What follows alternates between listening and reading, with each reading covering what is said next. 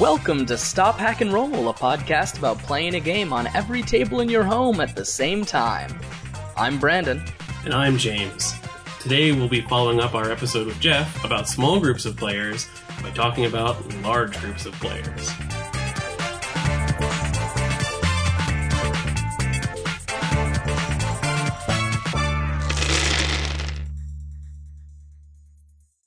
I, like I think maybe many people, have been spending most of my time the last day or two just watching Luke Cage.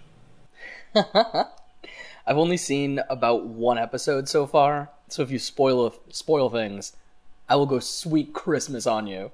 I just was thinking the whole time as I'm watching it, it feels so much like a single player game of masks.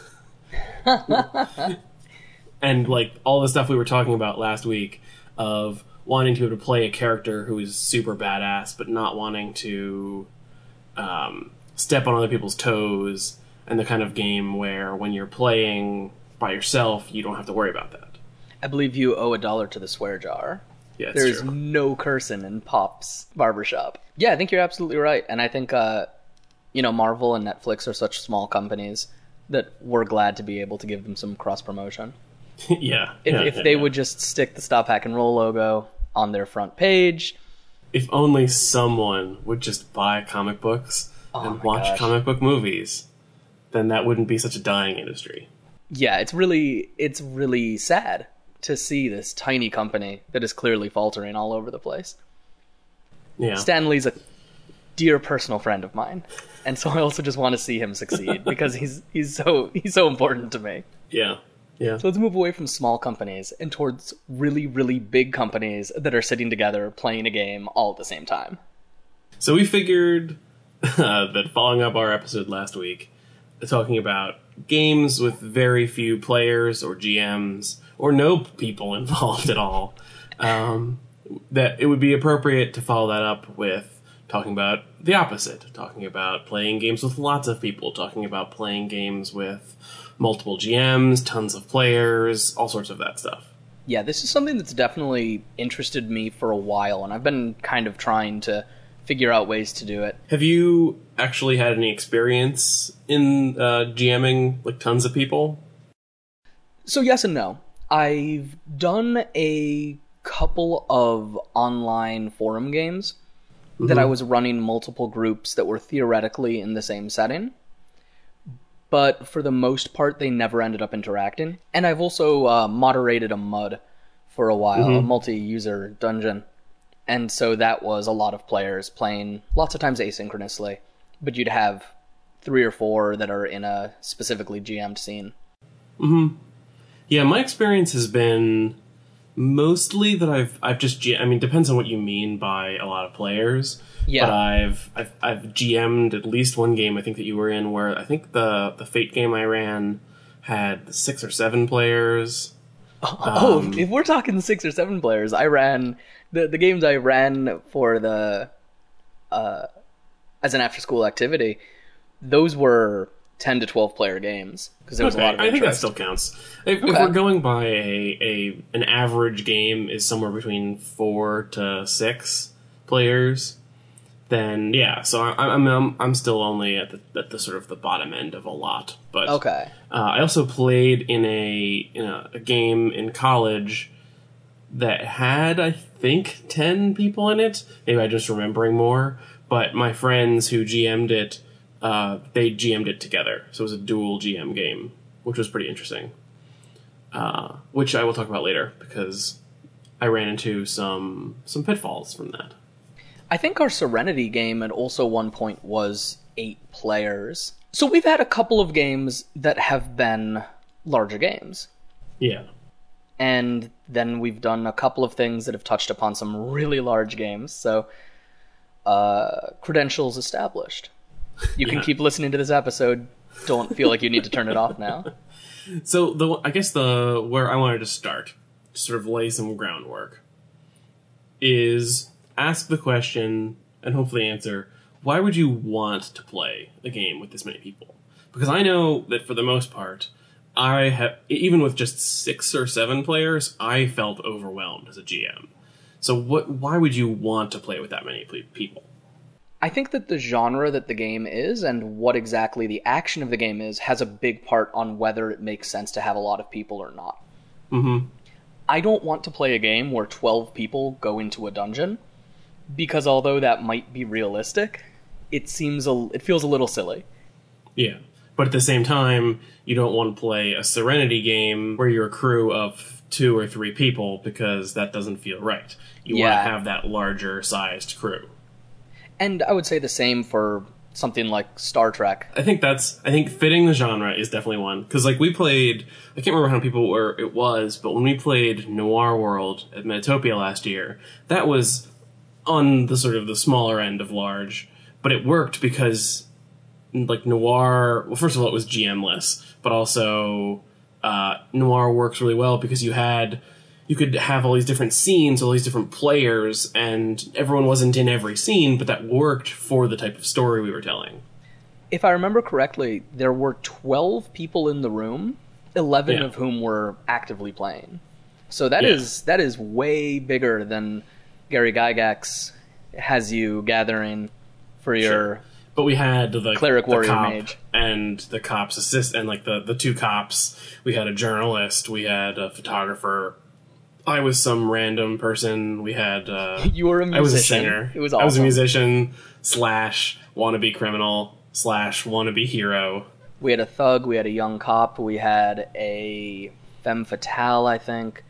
And, And so it was just we wonderful. And that game sings like that because Yeah. what works with that game is all of the connections between the and, characters. it, and and the thing that I enjoyed about it was we got to have a bunch of little scenes where we followed the journalist or the the cop duo or whoever in in their investigations and and and seeing behind the scenes and stuff, and then the whole game sort of climaxed with a uh, a gala where everyone was suddenly in the scene. there was literally one NPC in that game. Because uh, my cop had a my good cop had a bad cop NPC. Right, right. And apart okay, from that, I think was literally every single other character was a PC at the table. Yeah. And that worked because we were all on board to tell that story and we're and like it was understandable that my character wouldn't be in every scene. And so I was just cool with that. And it And. I, I know that John is going to be at Metatopia again. I'm really hoping to get into the playtest another time because he's apparently made a whole bunch of changes with it, and I'm I'm excited. That is a game to be watching. Yeah. Um, so that's, uh, I guess, and then the other thing that I would say, the other reason that I think I think a lot of people stumble into playing with larger groups is you just might have more people. Yeah. We've a couple times, like when I played in college, we had some larger groups just because I convinced a whole bunch of my friends to play, and then over convinced some people. And someone was like, "Oh, can I bring my can I bring my roommate?" Yeah. Yeah, yeah. I think that one of the things that separates the game is whether the players are in, are mostly interacting with NPCs or whether the characters are mostly interacting with other characters. If it is a game about social interaction, like Noir World, like Pasión de los Pasiones, then you want it to be a game with a lot of people at the table because that way you don't need to have any NPCs. Yeah. if you're playing Urban Shadows with 10 people, that is the that sounds terrible. I would never ever ever want to run Urban Shadows with 10 people unless Yeah, they were cer- literally all of the movers and shakers in the city. and certainly any kind of game where you have i think if you have a game like d&d where you have some storytelling and some miniature combat like tactical combat then that's where you start to like want to not have that many players i think that maybe there's a line you can cross where if the game is entirely tactics then that's fine to have more players I don't remember which podcast it was, but I was listening to one that said they had a 12 player 4th edition D&D game and a full 45 minutes would go by between character actions. See, I would be enjoy- I would enjoy playing that maybe once, but you would want to play it if on- I would only want to play that if every single one of the players knew their character inside and out and like had an incredibly high level of system mastery because and especially with 4th edition where you have you have a set of moves, you have a set of abilities um, it's a little bit more video gamey. The number of things that you're doing in combat is a little bit more limited. If you just knew which one to do and you knew exactly how to execute it like quickly, I think you could make that go fast. And it would Yeah. be pretty interesting to see that happen. But if even just one person has to ask a question or needs to reference a book, then you're suddenly you're going to grind to a halt. Yeah, I get I get frustrated with long combats at all. I can't imagine with 10 to 12 people. But hey, you know, different strokes for different folks. Yeah, yeah, yeah. So, so I when when I was thinking about this for the last like week or so, um, I kind of thought about how to manage large groups. So we've kind of established that you want to play with a large group, or at least for the purposes of this podcast. You have so many friends that all want to play this Yeah. game with you. And so the way that you would deal with that, because the other assumption I'll kind of put in is that unless you are an expert GM playing with like 12 to 24 to whatever how many people with just one GM is probably not going to work. Just because that's a lot of people for the GM to manage and spit story at and and assist. Also, just in terms of it being a story, not Yeah. many of our story structures that we have, if you look in media, if you look in books, 24 is a lot of main characters. 12 is a lot of main characters. Like, Yeah. people talk about how George R. R. Martin has dozens and dozens and dozens of characters, but there's maybe 10 main characters and the rest of them are side. And also They're all dead. well, besides the fact that they're all dead, they're those stories are written more like concurrent, like five or six different concurrent stories, Right. um, rather than one large story. They're just happening adjacent to each other in the same world. Which brings us nicely into the first way that we have to deal with many players. Yeah. So one of the first and easiest things you could do is split up your group. We talked about our experience playing Noir World, and one of the ways you could have done that differently if it, if you weren't playing that setting is you could split the group in half. Have half be the police officers and journalists and sort of people who are seeking out the knowledge, and have the other people be the movers and shakers that are sort of moving things in the background but aren't the sort of the, the, the B plot characters. And then play them as two different groups through a bunch of different means and but have them be in the same world. Oh, yeah, absolutely. And for playing in the same world, there's a bunch of different ways you can do it. You could have literally two GMs sitting in different rooms in the same house, playing concurrent games, and Yeah. maybe occasionally texting each other. Or you could do Yeah. like every every other week you're playing with one group or the other. a, a really a good example of this is the Dungeons and Randomness podcast is a fourth edition actual play podcast.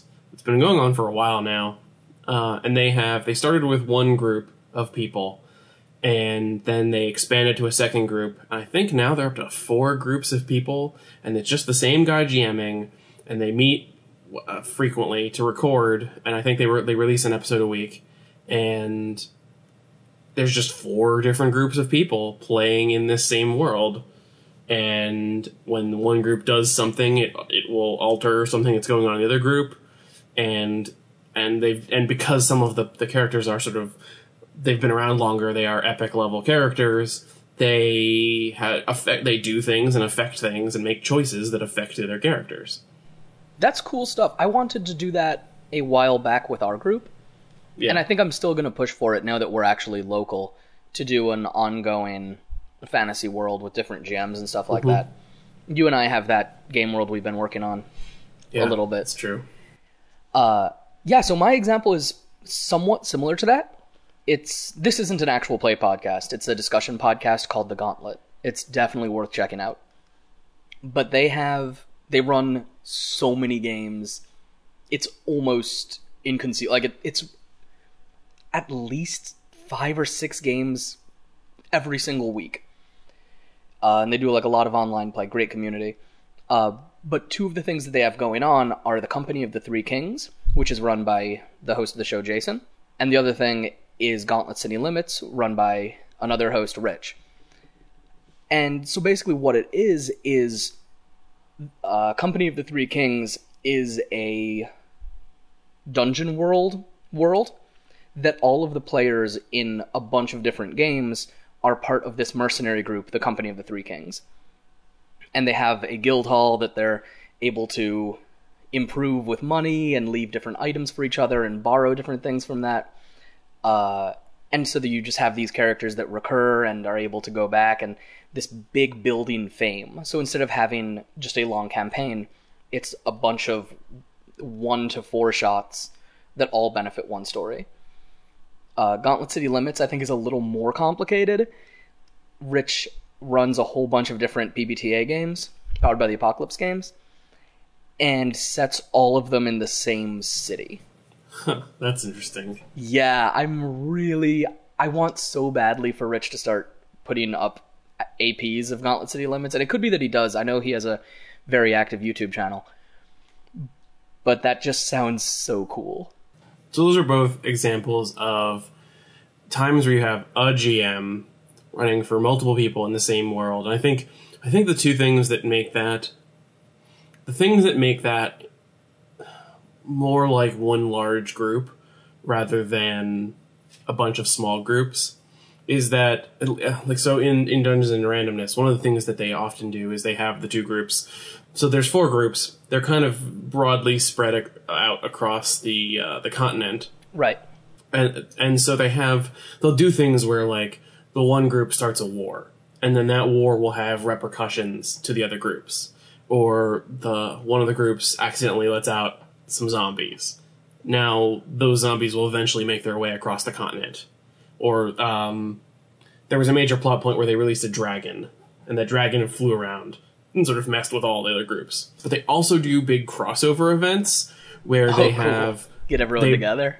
where they put everyone together. And I don't know if they've done more than two groups, but they'll definitely get at least like ten to twelve people together, or whatever the two groups are. And they they've been on other opposite sides of conflicts, and they've had PV actual like interesting PvP combat, which is cool. Um, Oh my and, gosh, I need to listen to this. This sounds awesome.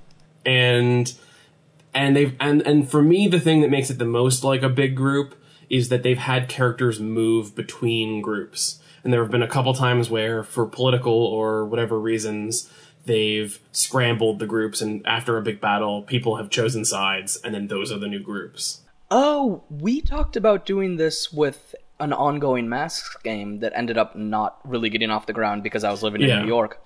That we were going to have kind of an X Men Academy on one side, and then more scattered street level yeah characters on the other with some crossovers. That we might have really to do cool. that. I, I that is still itching in my brain, but I want to do it with two smaller groups.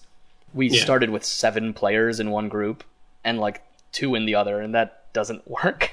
I think there are a lot of really interesting things you can do when you have multiple groups all sort of playing in the same world. I was thinking that it would be very interesting to do not only just multiple groups of people in the same universe, but also multiple groups maybe in the same area at different time frames. Oh, okay. And so do like a. You could do a. Play Dogs in the Vineyard in Wild West, and then go back and play some Dungeon World in the fantasy yeah, world that it was something in like that. Something that. that makes sense. Or you could do like a Masks game or an Urban Shadows game in a city, and then play a an Apocalypse World game Hmm. where like the main characters are trying to stop in the in the in the Urban Shadows game are trying to stop an apocalypse from happening. oh my god! But the understanding is that they know it they won't. And then the Apocalypse World characters are playing after the apocalypse. and then you need to play some Undying and have those like four or five characters go through from the beginning of time to the end and Yeah, you could have crossover characters. That'd be very cool. we might need to start our own gauntlet city limits style thing with a whole bunch of things in one world Yeah, that's what I was thinking. I think the thing that makes that one big group and not just a GM running similar games are those interactions, the repercussions, the uh, the availability and the option for characters to move between groups, um, to run into each other, and sort of live in the world. And I think that as a benefit, other than just letting all your friends play, it gives you a fleshed out story. Especially if you're playing, like we were talking about, games that have few NPCs because you've got so many characters, or so many real players playing all the characters, that will make the world feel really lived in. Yeah. I'm also just thinking, uh, especially with the Company of Three Kings, that they have a Google document that has the list of every item in the in their guild hall. It's super cool being able to say, "Hey, where did we get the horned thelm the where did we get the horned helmet of Grok Throsh?" And have someone else be able to say, "Oh, we got that when we went into the the water temple and and that just feels super cool to me." Yeah, that would be it would be very interesting, similar to that.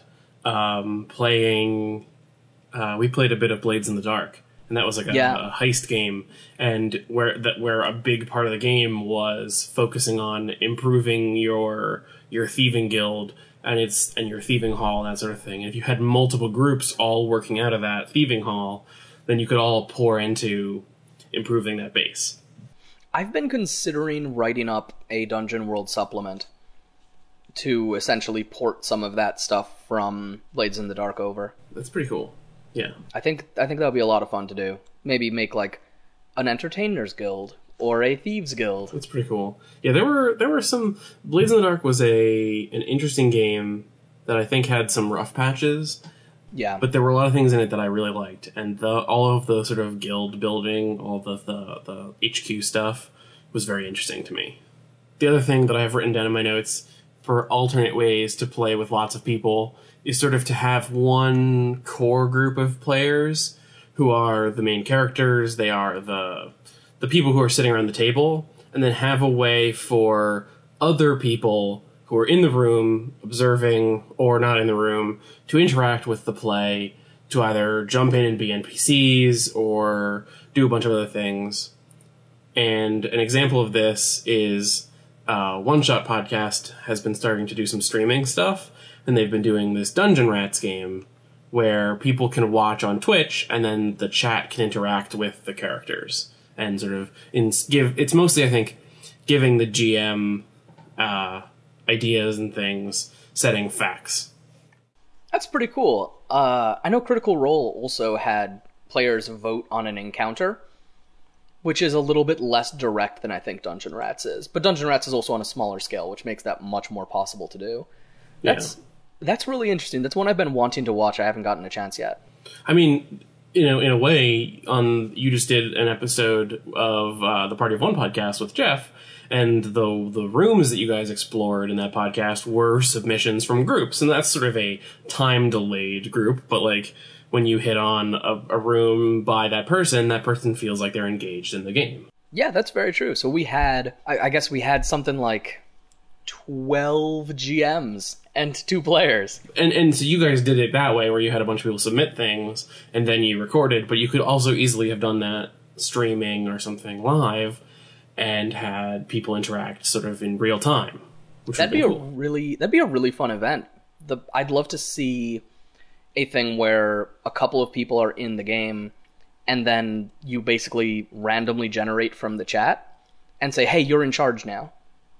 Yeah i wonder how i have to i have to look into the technical difficulties behind this but it'd be really interesting to see if you could have because you can do um like hangouts live Yeah. or youtube live whatever it is now where you have a bunch of people who are streaming and they are the ones who you can see and i wonder how difficult it would be to pull people from the chat into that call quickly and then drop them to pull people in to be npcs and actually let them not just type but talk and and even if it was just audio um, rather than the gm playing all the npcs pulling in npcs as needed from character from play or from from viewers in the audience That'd be fantastic to figure out. that idea of connecting with people, viewers online, and letting them influence the game sort of nicely bridges the gap between a group where you're splitting up the pl- uh, a large group where you've split up some of the players to one large group where you're trying to maintain all those people in one room and dealing with that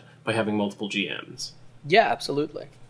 And so like the one the way that you could do that is have input and sort of game creation assisted by people on Twitch.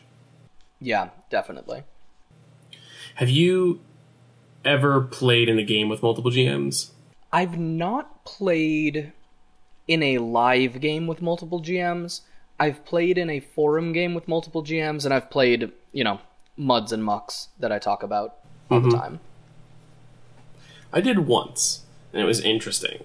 It was mostly done because the the people, the two women who were GMing it, were pretty fresh to gaming. I think it was literally the first game they ever GM'd, and they mostly just wanted the the safety of having another brain there with them helping plan, Right. rather than. But also, the group was not the smallest group, uh, and it was interesting. It, it it had its it had its upsides and it had its downsides, and sort of one of the, the pitfalls there that I'd like to talk about. You have to watch. So the benef- one of the benefits of having multiple GMs is that they can do multiple things at the same time in the way that one GM can't. Right. They can split off and you can answer one player's questions or a group of players' questions while the other GM is doing something else. Which is good. Unless you have kind of a scumbaggy player who takes advantage of that Okay. like I did. Oh, good. Good. And so we were playing a Serenity game, and I made this character who I had set out to break the Serenity system uh, from the start.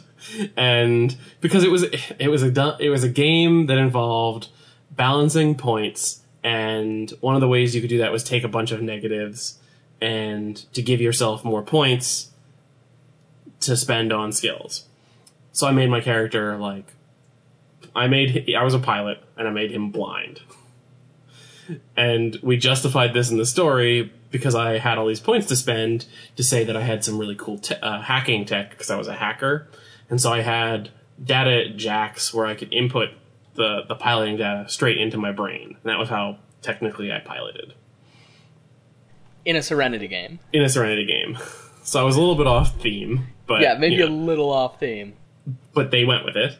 Okay, And- yeah, that's so- that's GM prerogative. Not ignoring the my... fact that I was totally breaking this game, um, we had a scene where the group. That was just so. I just wanted to tell you that to establish the fact that my character is blind. So when my And a character and a pilot, and so for the, and and I was also the group hacker. And so what I did from in in an actual adventure was frequently stay behind with the ship and interact with the the rest of the adventure through computers. Okay. And so for Oh, this one like, adventure, like a Shadowrun kind of thing. like a Shadowrun kind of thing. And so what I did in this, we were trying to break into a fancy building to steal some piece of ancient tech.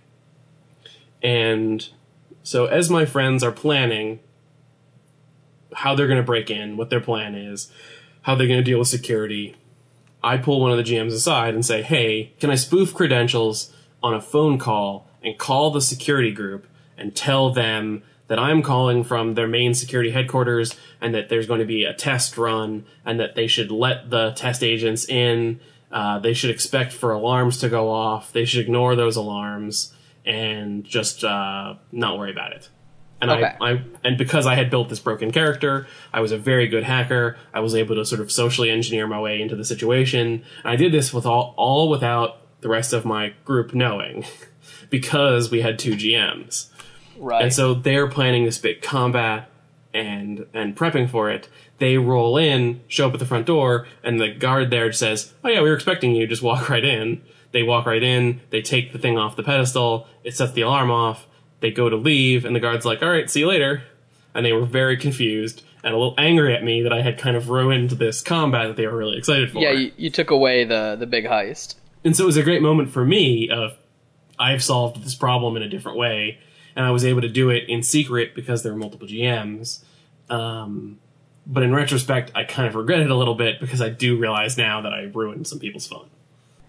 In traditional games, there's often a lot of note passing to the GM of, "Hey, I secretly steal the paladin's holy water and replace it with glue."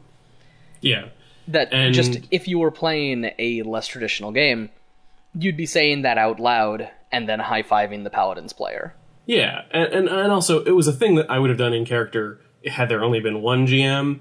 And in retrospect, the reason it was a problem mostly was because there were two GMs, and so I was able to do it all without the rest of the characters really knowing what was going on, or without even really the players knowing what was going on. Yeah, I mean that's that still falls into the same trap of characters that do things alone.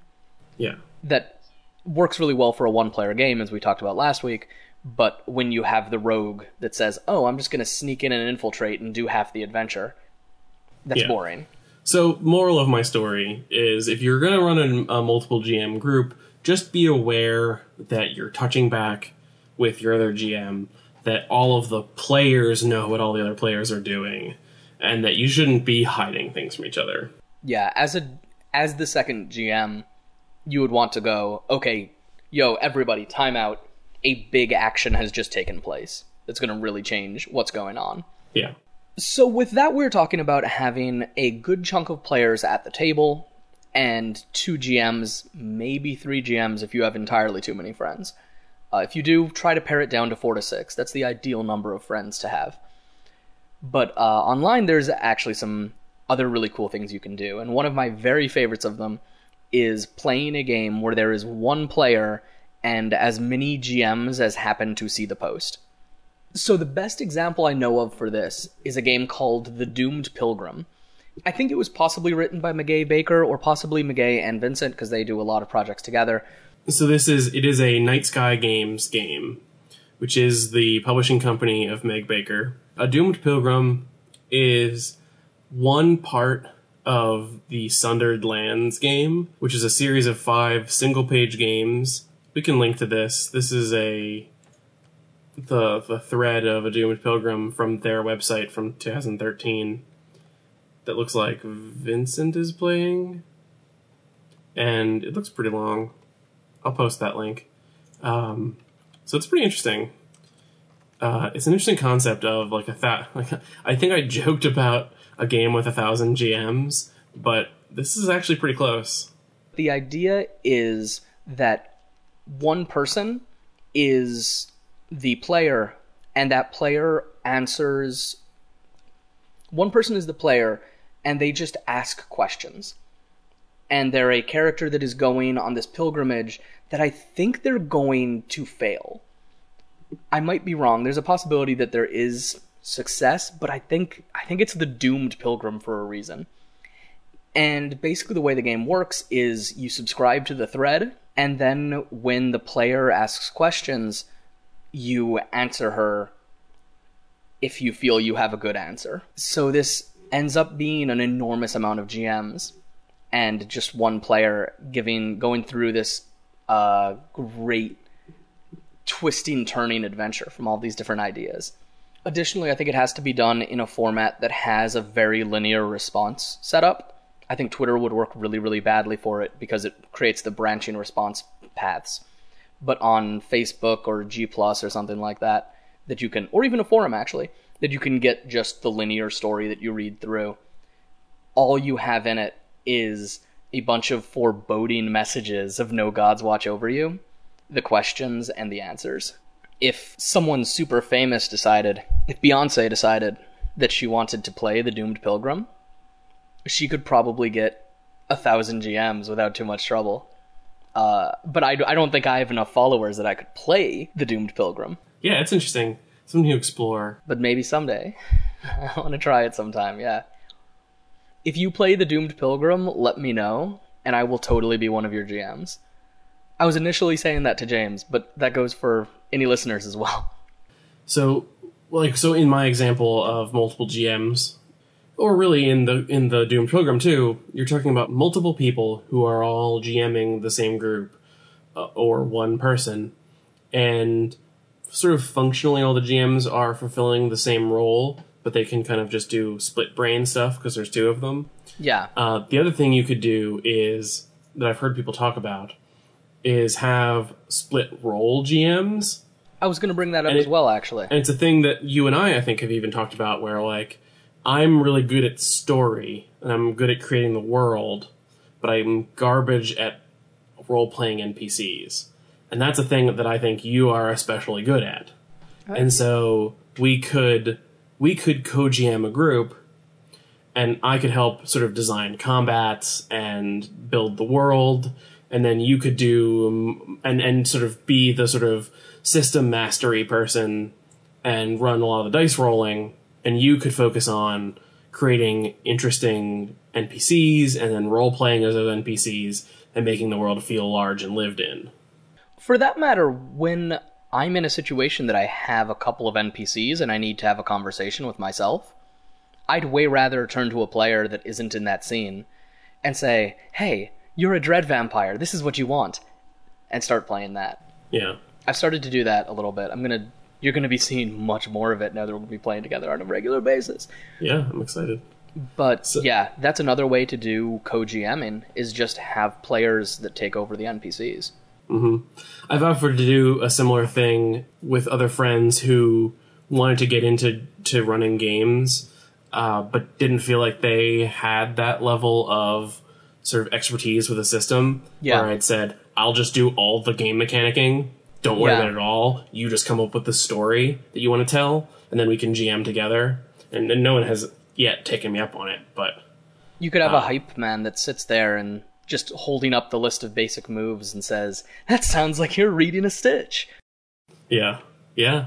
In that split of duties reminds me of the way that like movies get made. You don't have one person doing everything, but you do have the director who's kind of running things. You have the writers who have created the world. You have costumers who are helping create the costumes. You have um, The original movie you're rebooting.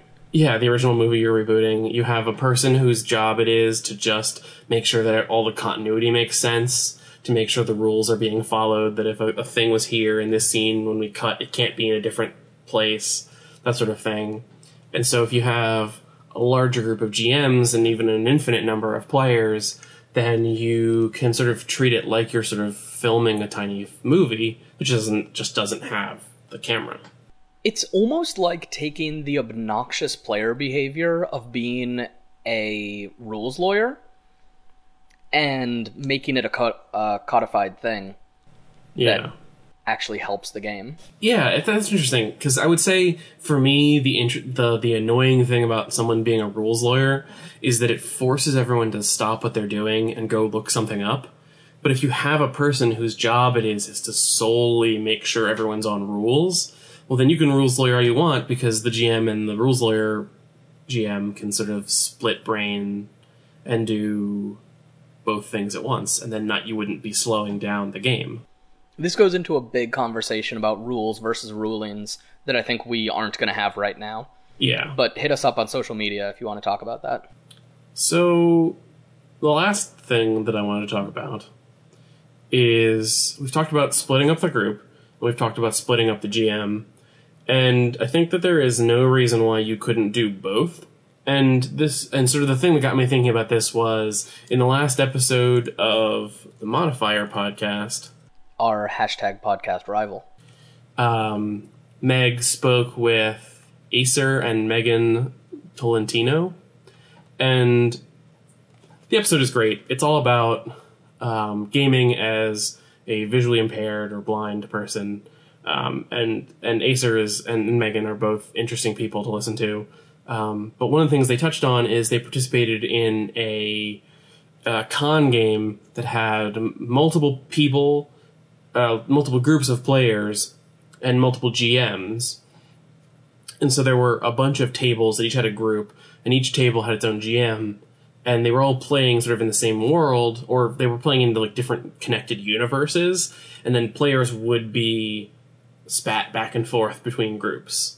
Um, and I think that if you're interested in that, Meg has said that one of her next coming coming up, or one of her next episodes is going to be specifically on that sort of multiple party, multiple table, consecutive GMing games.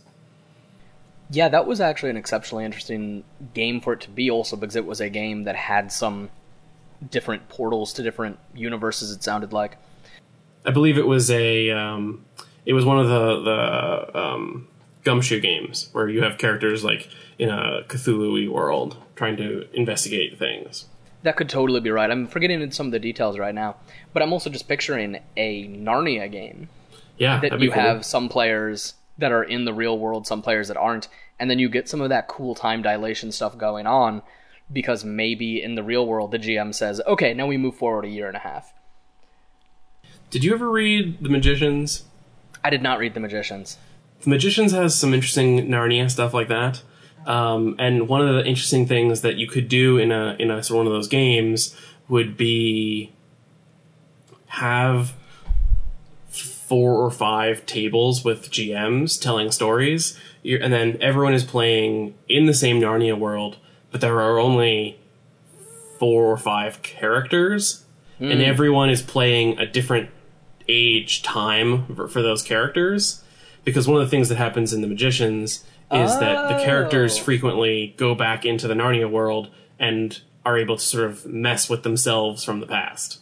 So so I might be Peter, age fourteen. Yeah. You might be King Peter. Okay, I can see that. I also just want to write a Narnia game at some point. Yeah. You might discover that the big bad guy you've been fighting as a kid is actually one of your friends from the future who's come back to try to push you in a better direction. I'm totally gonna write a multi-table Narnia game now. Yeah. Add that to the wheel. I think that's games. pretty cool. Yeah. Um, so that's interesting. And even just playing um, the other the other idea I'd had was playing a. Uh, I'm going to out myself as being a, a big a person who watches a lot of CW uh, superhero TV shows. I think it is very clear already that we watch CW TV shows because everyone knows my love of urban fantasy. It's one of the things that happened in the last season of The Flash was they had, they dealt with sort of multiple worlds theory stuff and had different versions of different characters from the different universes cross over, and I so need to having watch this show. I love that kind of having garbage. like they go to like Earth three and Earth or Earth two or whatever, and it's like almost like their world, but a little bit more steampunky, and then they and go it to was world. interesting. Then they go to Earth three where everyone has a beard. And then they Yeah. go to Earth four where everything is on fire. Yeah, Actual Or- Marvel worlds, though with the wrong number. Yeah. But so having kind of multiple worlds, even if you're not playing the same characters, but having multiple similar worlds that have had similar events but tweaked would be very interesting to have multiple groups playing and then having crossover stuff. I like a sort of super that superhero story of multiple worlds is really interesting, and you can do that with just one group where you cross over into a different universe and experience what that other world is like. But it would be even cooler if when you get there, it's another group that has been playing in a different universe. So playing like multiple masks groups would be cool, not in the same city, but in different iterations of iterations and like universes of the same city. You could have a Age of Apocalypse group and a modern day group. Yeah. And I think there's actually even a Masks playbook that is about that concept. Huh. It's one of the new backer ones that I don't know when that's coming out uh, super officially. So initially, we wanted to have someone, or I wanted to have someone come on the show who had some more experience with LARPing.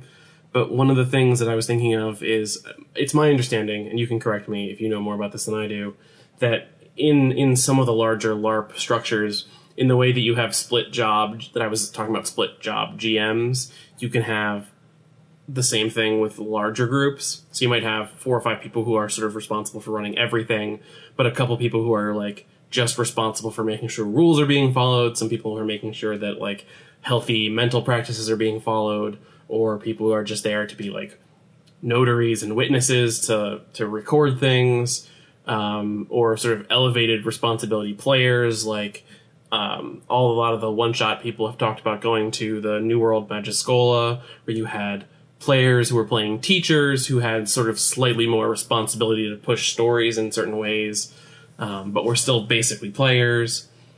And so you can have all these different kinds of GMs.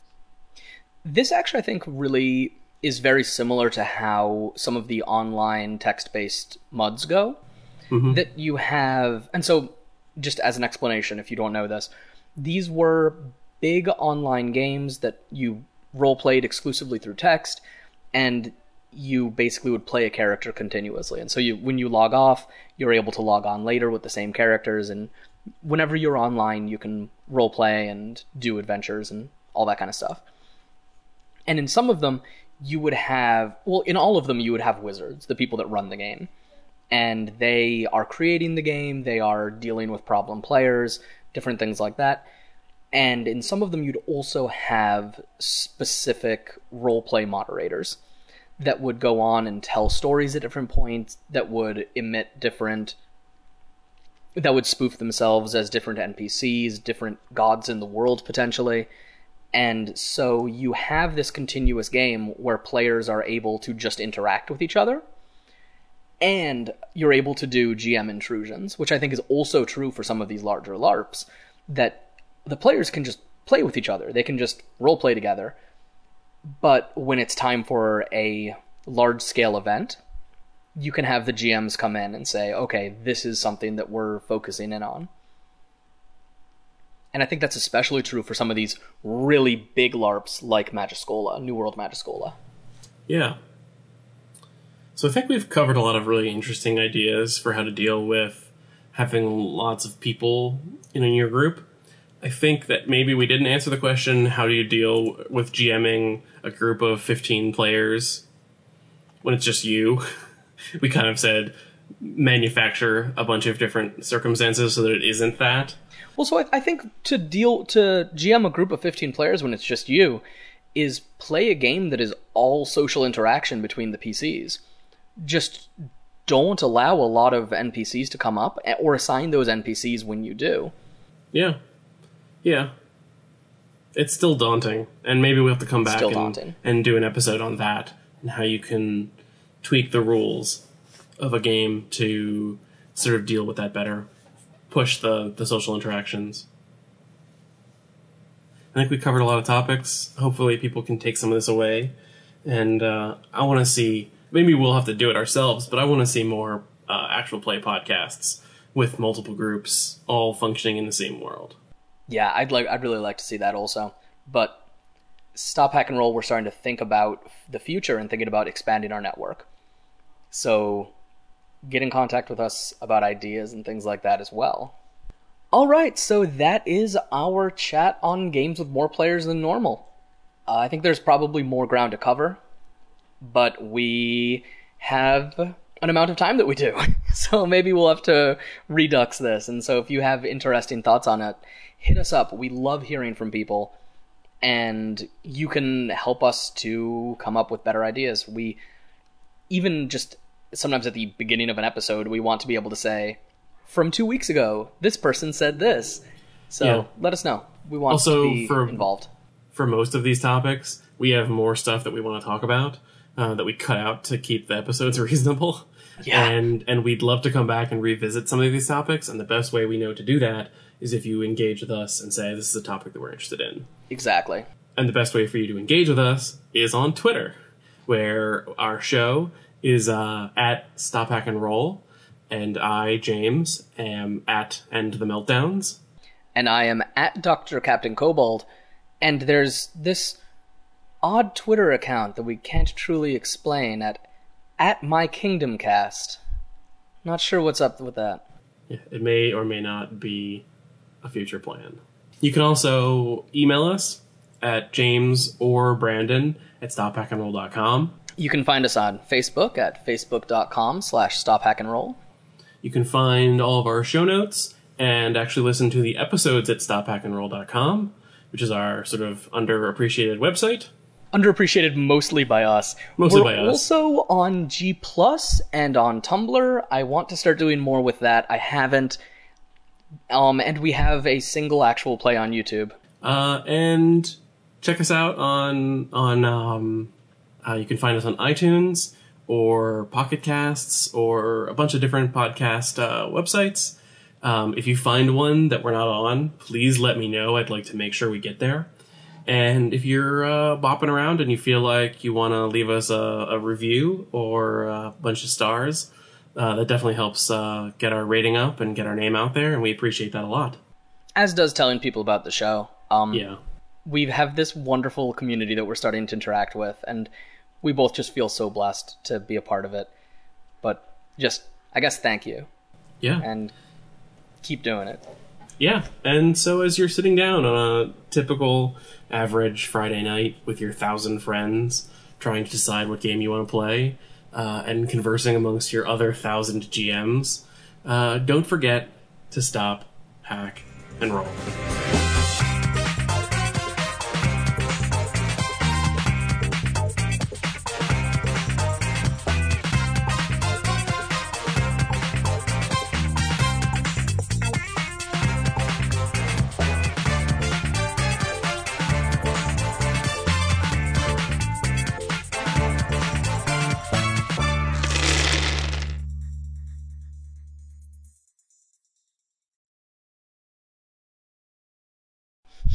Wait, Vincent and Meguey Baker like apocalyptic worlds? I know it's crazy. That seems so weird. I would never have expected it. Watch Young Justice. I haven't watched Young Justice. I know that I need to. There's some stuff in there like that.